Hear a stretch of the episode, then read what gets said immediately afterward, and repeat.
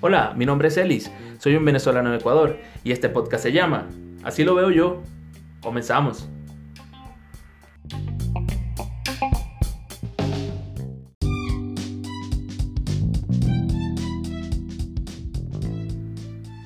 Este episodio, así lo veo yo, llega a ustedes gracias a Sweet and Give, el regalo perfecto para tus fechas especiales. No te quedes en esta cuarentena sin dar tu regalo especial. Sweet and Give. Búscanos en Instagram como Sweet and Give piso S.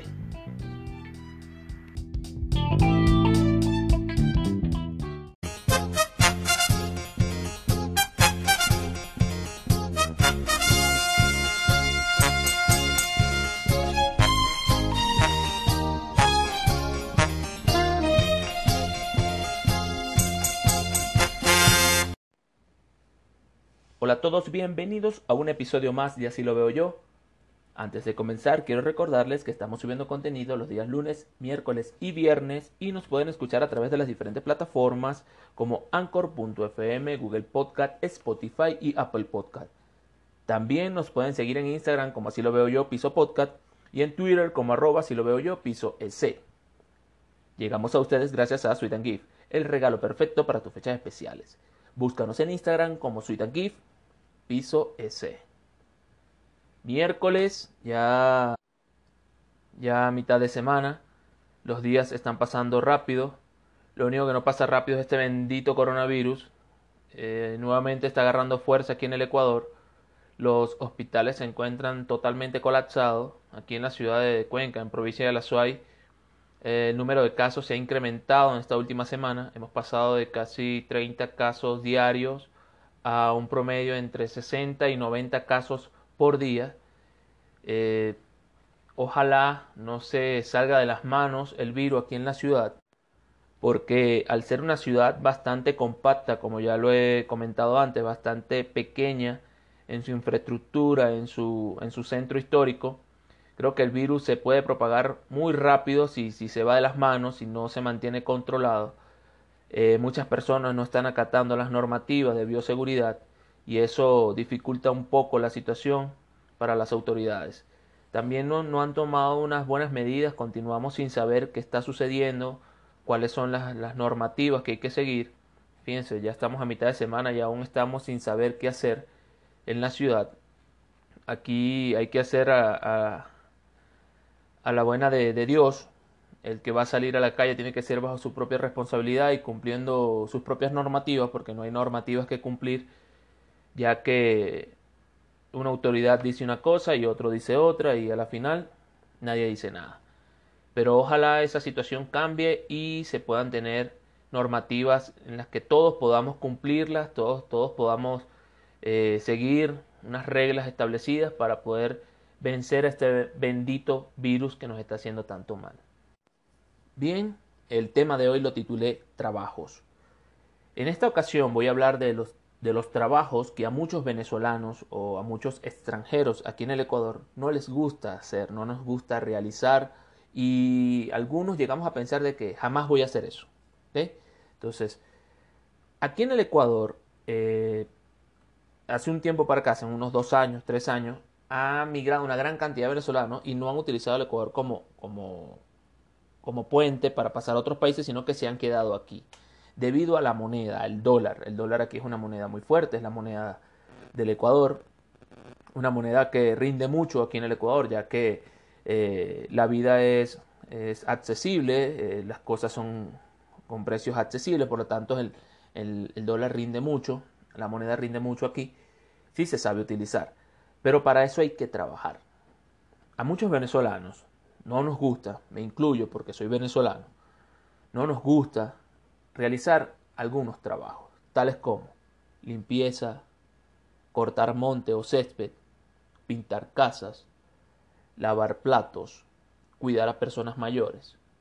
No nos gusta, no gusta, no, no es de agrado, por lo tanto no lo hacemos.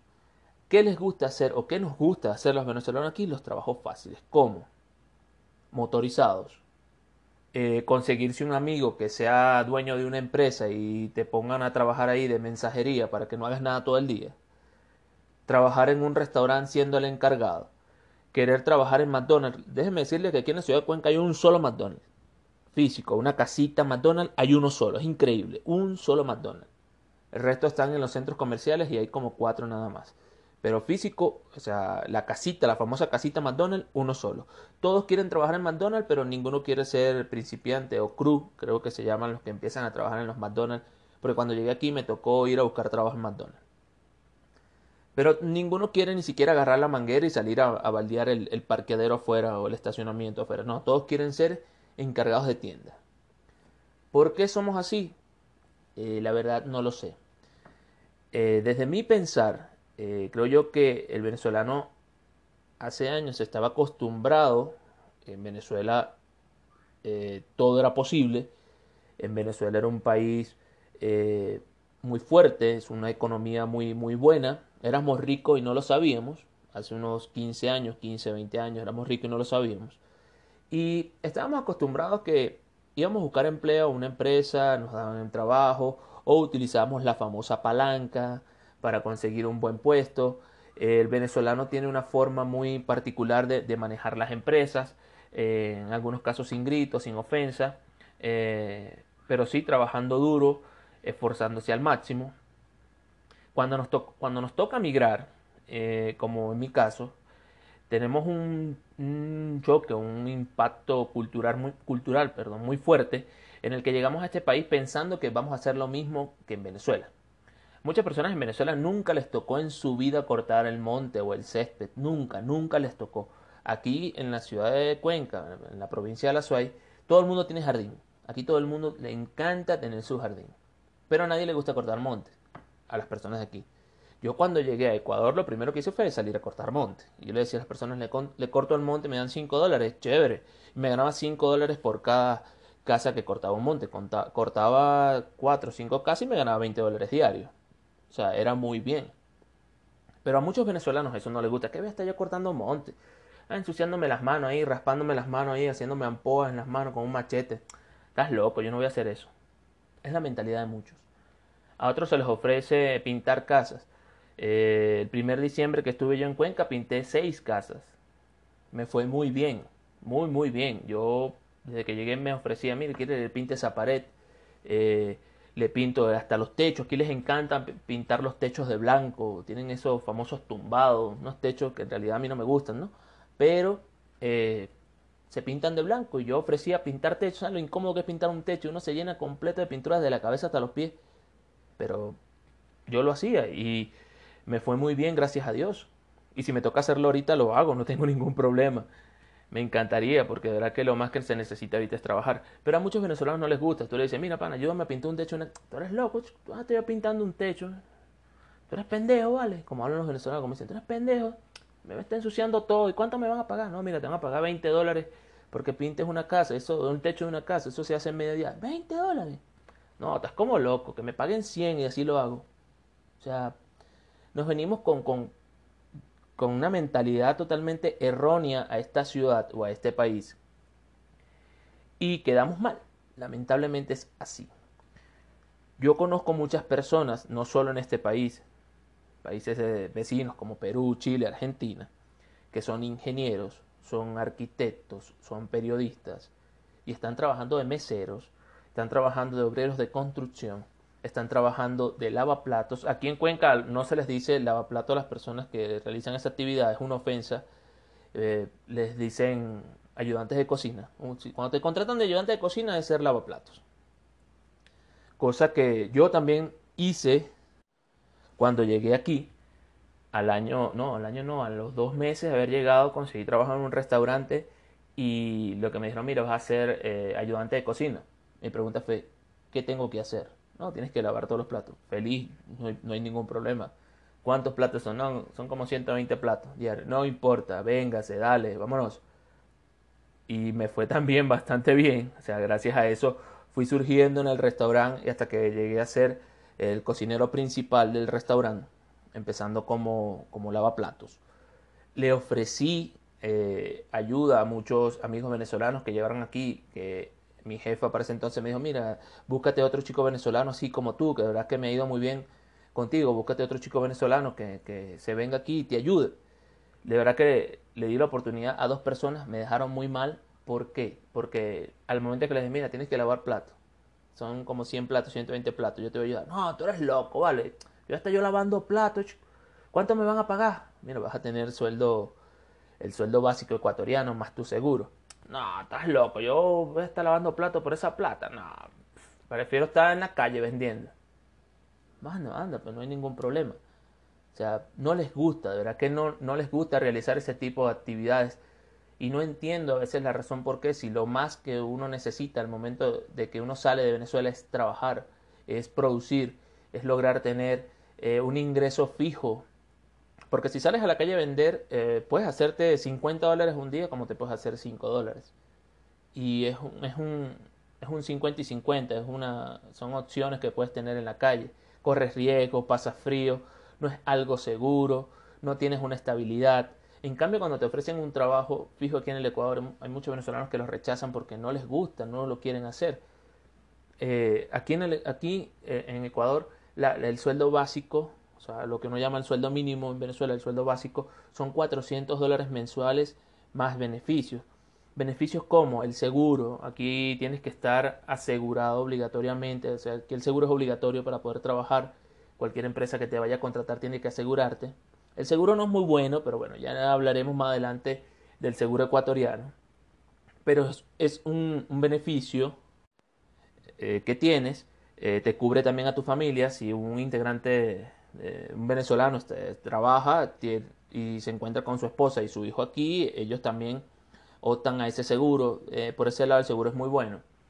Eh, también tienes eh, los beneficios de utilidades si trabajas en una empresa privada.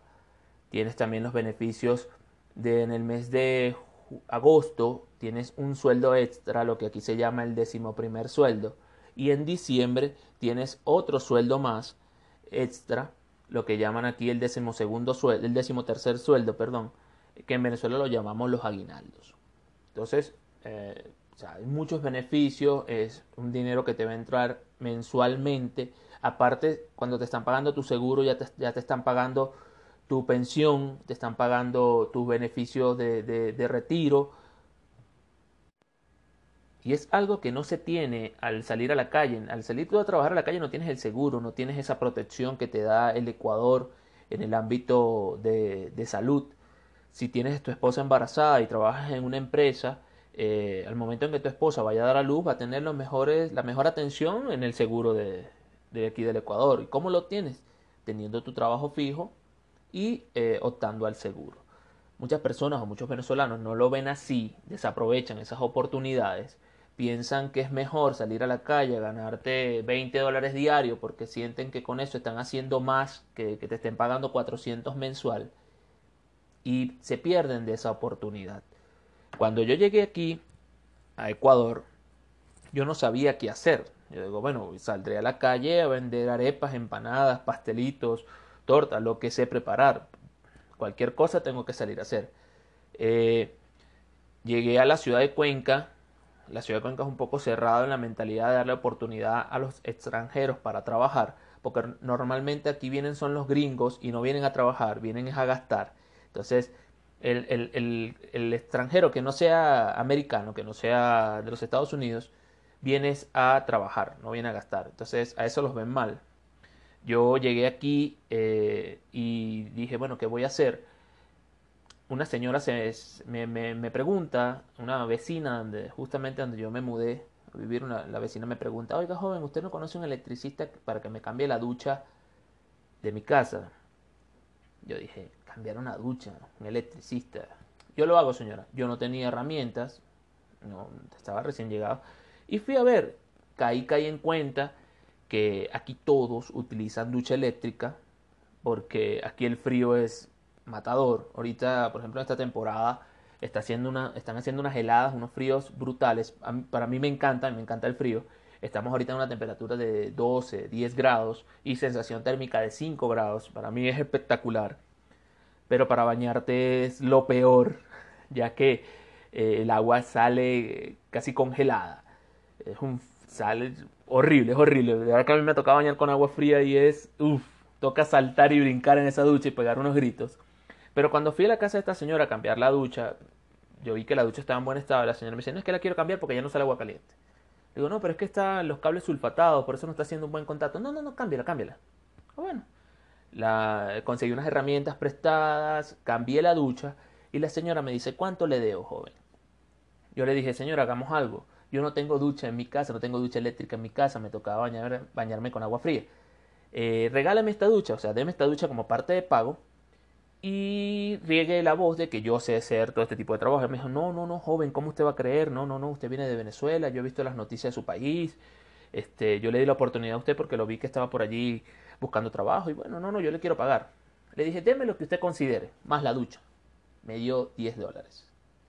Yo dije, wow, 10 dólares por media hora de trabajo. Chévere, perfecto. Le dije, señora, riegue la voz. Eh, me hice unos cartelitos, unos, unos, papelitos y pegaba en los postes. Se hacen trabajos de electricidad, plomería. Eh, aprendí que aquí a la plomería le dicen gasfitería, eh, trabajos de, de, construcción, lo que sea, lo que sea. Eh, me fue muy bien, la, la, señora me ayudó mucho, la recomendación aquí es muy, muy buena. En el Ecuador, si una persona te recomienda, es da pie a que te den la oportunidad de trabajar, la oportunidad de por lo menos realices tu trabajo y te muestres. Y me fue muy bien, créanme que en esa organización en la que vivía cambié como 20 duchas, eh, me pagaban 10, 15 dólares por, por, por cada ducha. Eh, aún así las personas me veían y me decían, mire, usted quiere que le regale esta, esta sabanita, le regalo esto, le regalo esta cama. Y así fui prácticamente amueblando mi casa con un regalito por aquí, una cosita por allá. Me fui llegando a la gente hasta que un día una persona me dijo, mire, necesito, tengo una persona que, que tiene un restaurante y necesita un, ayudante de cocinero. ¿Qué es eso? No, una persona para que le vaya plata. Chévere. Y pegué en el restaurante donde trabajé. Eh, ahí duré trabajando dos años. Gracias a Dios me fue muy bien. Me dieron muchas oportunidades, me enseñaron mucho. Tuve la suerte de, de, realizar varios cursos de cocina aquí en el Ecuador, de aprender a cocinar eh, la comida ecuatoriana. Eso me, me llevó también a, yo cocinar en mi casa y salir a la calle a vender viandas, a vender empanadas de verde, que se hacen mucho aquí, a, hacer eh, comidas ecuatorianas de, de, paso, comidas rápidas y salir a venderlas. Eh, cuando jugaba el Deportivo Cuenca, aquí en el estadio, yo me compré una cava, una cavita, la condicioné y le hice varios compartimientos y hice arepa, empanadas y sándwiches de pernil y me iba y me metía en el estadio encoleado por ahí luchando con, con, las personas, peleando, así, a veces aquí usan mucho los caballos, los policías montada para, para el control de, de, masas, de personas. Yo me metía entre los caballos por ahí, pam, y entraba al estadio y usted me veían gritando adentro, arepa, empanada, sándwich, arepa, empanada, sándwich. Salía del estadio con mis 30 o 50 dólares en el bolsillo. A las 11 de la noche me iba a mi casa tranquilo, feliz, con 50 dólares en el bolsillo eh, cosas que, repito, a muchos venezolanos no les gusta hacer. Debido a esta pandemia, eh, las oportunidades de trabajo se han reducido mucho más. Yo podría decir que en un 50 o 70% se han reducido las plazas de trabajo, por lo tanto las oportunidades para los, para los venezolanos de trabajar es casi nula. Tienes que venir muy bien recomendado para que te puedan dar la oportunidad de trabajar. ¿Y qué han hecho ahorita los venezolanos? Van, se endeudan con, con, un colombiano o con una persona aquí, se endeudan y compran una moto. Y lo único que quieren hacer es trabajar de delivery. Es lo único que quieren hacer, trabajar de delivery. Hace, hace un tiempo atrás, Cuenca era una ciudad que no se veían muchos, muchos motorizados, muchas personas en moto. Eh, desde que inició la pandemia, cuatro meses para acá, según el último estudio que lo escuché el día viernes de la semana pasada, se ha incrementado en un 100% el número de motos en Cuenca. Y a su vez se ha incrementado también en casi un 50% el número de accidentes en motos en la ciudad de Cuenca, cosa que no se veía antes. ¿Por qué? Porque los venezolanos andan en las motos, quieren ir matándose, quieren, aquí manejan muy raro, tienen una forma muy particular de manejar. Eh, está el famoso tranvía también, que hay que respetar sus, sus rieles, sus cosas. Pero aquí no, aquí en Venezuela por cortar camino se salta el riel del tranvía, se brinca por la acera, se monta por donde no puede. O sea, la forma más fácil de hacer y terminan en accidentes. Aquí hay una mala costumbre que cuando hay un accidente la gente se da a la fuga, huye, para no, no ser responsables, para no ir presos, porque aquí la ley es muy fuerte en ese sentido, vas preso si causas un accidente, se dan a la fuga, entonces quedan muchos venezolanos tirados en el piso con las motos. Yo cada vez que salgo hay un motorizado en el piso. Y entonces eso, eso ah, se ha incrementado ese nivel de accidentes. Los venezolanos solo quieren andar en moto, solo en moto. Entonces hay veces que andan entre dos o tres venezolanos en una moto cuando está prohibido. Eh, no quieren hacer nada más. Tú les preguntas, mira, están eh, en mi trabajo, por ejemplo, en, el hotel donde trabajo, a veces están buscando chicos para que sean mantenimiento, es decir, limpieza de las piscinas, limpieza de las áreas termales, eh, trabajar de limpieza, de limpieza en restaurante. No quieren. Digo, oye, pero mira, vas a tener hasta un beneficio extra, que vas a tener piscina gratis para ti y tu familia las veces que te dé la gana. No, no. Eso no es para mí porque tengo que trabajar sábado y domingo y a mí no me gusta trabajar sábado y domingo. Sábado y domingo es para salir a beber y salir a, jugar y salir a parrandear. Es, para eso uso los sábados y domingos. ¿Y tú viniste a este país a parrandear o viniste a trabajar? Nah, yo vine aquí a gozar la vida. Pues esa es la respuesta que dan. Vine aquí a gozar la vida. A mí nadie me va a venir a estar gritando. En cambio hay otros venezolanos que aprovechan las oportunidades, eh, como digo, reciente a través o debido a esta pandemia, perdón, eh, las empresas de limpieza, las personas que tienen aquí empresas de limpieza, se les ha incrementado mucho el trabajo porque lo más que están haciendo ahorita es limpiar. En los juzgados, aquí en Cuenca hay muchos juzgados, eh, necesitan que las áreas estén pulcras, que estén limpias y esas empresas las manejan personas comunes, incluso tengo dos o tres conocidos que, tienen empresas muy fuertes en este sentido, juegan básquet eh, conmigo y con el equipo al que pertenezco y siempre, siempre viven ofreciéndole trabajo a los chicos venezolanos, a los recién llegados. Oye, ¿quieres trabajar? Y dicen, sí, sí, ¿de qué? De limpieza. Vas a, trapear y a coletear un piso y vas a limpiar 25 oficinas diarias. No, no, a mí no me gusta hacer eso. O van, dicen, sí, sí, sí, está bien. Cuando ven que el trabajo es fuerte, tener que limpiar un escritorio, tener... No, eso, es, trabajo para mujeres. Son machistas. No, a mí no me gusta hacer eso. Mira, te tienes que poner un uniforme. No, yo me veo ridículo con uniforme. A mí no me gusta usar uniforme, yo vengo así, quieren ir a trabajar en cholas, quieren trabajar en gorra. Eh, los días viernes van a trabajar borrachos. Y entonces cuando les gritan o cuando dicen, mira, tú eres loco, ¿cómo tú Ah, ¿por qué tú me vas a hablar? Ya, me eché unos tragos, ¿y cuál es el problema? Ah, arranca, ah, pobre loco, no, no, no va a estar trabajando más ahí. Quedan mal, no los vuelven a recomendar, no los vuelven a contratar. Y cuando otros venezolanos, trabajadores, vamos a buscar trabajo en ese mismo lugar, le dicen, no, venezolanos no queremos no queremos venezolanos. Ojo, también pasa el caso de personas que abusan por ser extranjeros, abusan, no quieren respetar los derechos que todos tenemos aquí. Cuando ponemos un pie en este país, todos tenemos los mismos derechos. La ley nos ampara a todos. Eh, no quieren respetarnos, quieren pisotearnos, quieren ofender. Eh, me ha tocado en par de ocasiones vivir esa situación. Eh, he aprendido a manejar ese tipo de situaciones, he aprendido de que tengo derechos, tengo que hacer respetar y valer mis derechos eh, sin ofender a nadie. Entonces, eh, sí hay personas que abusan, pero hay otros que dan la oportunidad. Pero más fácil para el venezolano es comprarse una moto o la modalidad que tienen ahorita, salir a la calle, a sentarse en un semáforo, en el medio del semáforo, se sientan en el piso con un niño, se ponen un niño en el brazo y un cartoncito que dice soy venezolano, no tengo nada, ayúdame. Las personas de aquí que se les afloja el corazón cuando ven esa situación, van y les dejan un dólar, dos dólares, y si se ponen a sumar al día hacen 20, 30 dólares esas personas sentadas ahí medio día nada más. Yo cuando paso y le digo, ¿por qué haces esto? Nos dejan en vergüenza todo. Siempre se los digo, no te voy a dar ni un dólar, pero no estés sentado allí. Hay otros que están en la calle vendiendo los billetes venezolanos los, billetes estos naranjas, morados, este montón de billetes venezolanos tienen un fajo enorme, un maletín lleno de billetes, los viven vendiendo 10 billetes de diferentes eh, modelos por un dólar, me parece muy bien, dan a conocer la moneda venezolana que no sirve para nada, no vale para nada, y se ganan unas moneditas sin estar pidiendo, simplemente vendiendo algo, y les va muy bien.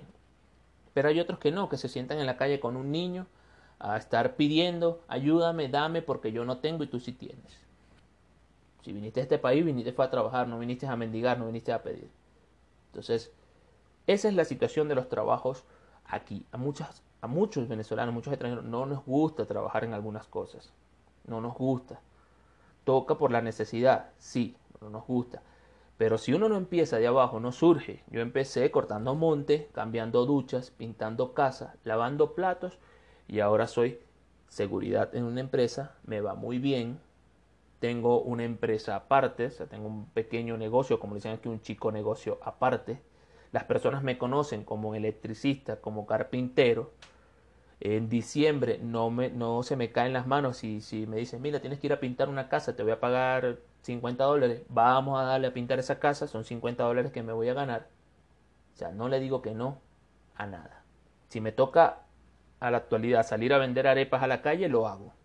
Lamentablemente por la pandemia no se puede. Pero si me toca hacerlo, lo hago. En ese sentido no me paro. Todo esto gracias a, a, lo que me enseñaron mis padres, al trabajo duro, al, ser honrado, al no, no detenerme ante nada le agradezco mucho a mi papá por haberme enseñado tantas cosas, porque me enseñó tantas cosas. Yo no sabía ni siquiera eh, antes, ni cocinó un pernil. Aquí en, aquí en el Ecuador les encanta el pernil. Y tantas veces que vi yo a mi papá cocinar un pernil en diciembre.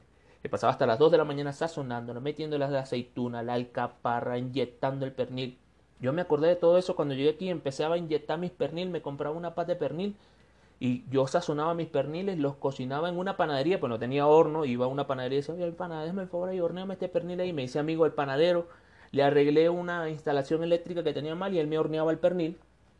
Hicimos ese trato y de verdad que me fue muy bien. Eh, logré salir a vender sándwiches de pernil a la calle y la gente les encantaba porque el pernil estaba muy bien sazonado y cada vez que, que yo veía la satisfacción de alguien que, se, que mordía mi sándwich de pernil, eh, yo me acordaba mucho de mi papá, de cuando él marinaba esos perniles a las 2 de la mañana. Yo lo veía y aprendí mucho de él. Le agradezco enormemente por eso. Entonces, este tema en particular, así lo veo yo. Quiero recordarles que estamos subiendo contenido los días lunes, miércoles y viernes y nos pueden escuchar a través de las diferentes plataformas como Anchor.fm, Google Podcast, Spotify y Apple Podcast. También nos pueden seguir en Instagram como así lo veo yo, piso podcast, y en Twitter como arroba así lo veo yo, piso S. Llegamos a ustedes gracias a Sweet and Gift, el regalo perfecto para tus fechas especiales. Si te encuentras fuera de la ciudad de Cuenca, fuera del Ecuador, y quieres darle ese detallito especial a esa persona en particular, Sweet and Gift te ayuda con todo eso. ¿Cómo nos encuentras? Búscanos en Instagram como Sweet and Gift, piso S. Los voy a dejar con el tema musical de hoy. Se llama Lucha por la Economía de Ilan Chester, un excelente artista venezolano, ¿verdad que a mí me encanta Ilan Chester? Y nos reencontramos el día viernes con un episodio más y así lo veo yo. Muchísimas gracias.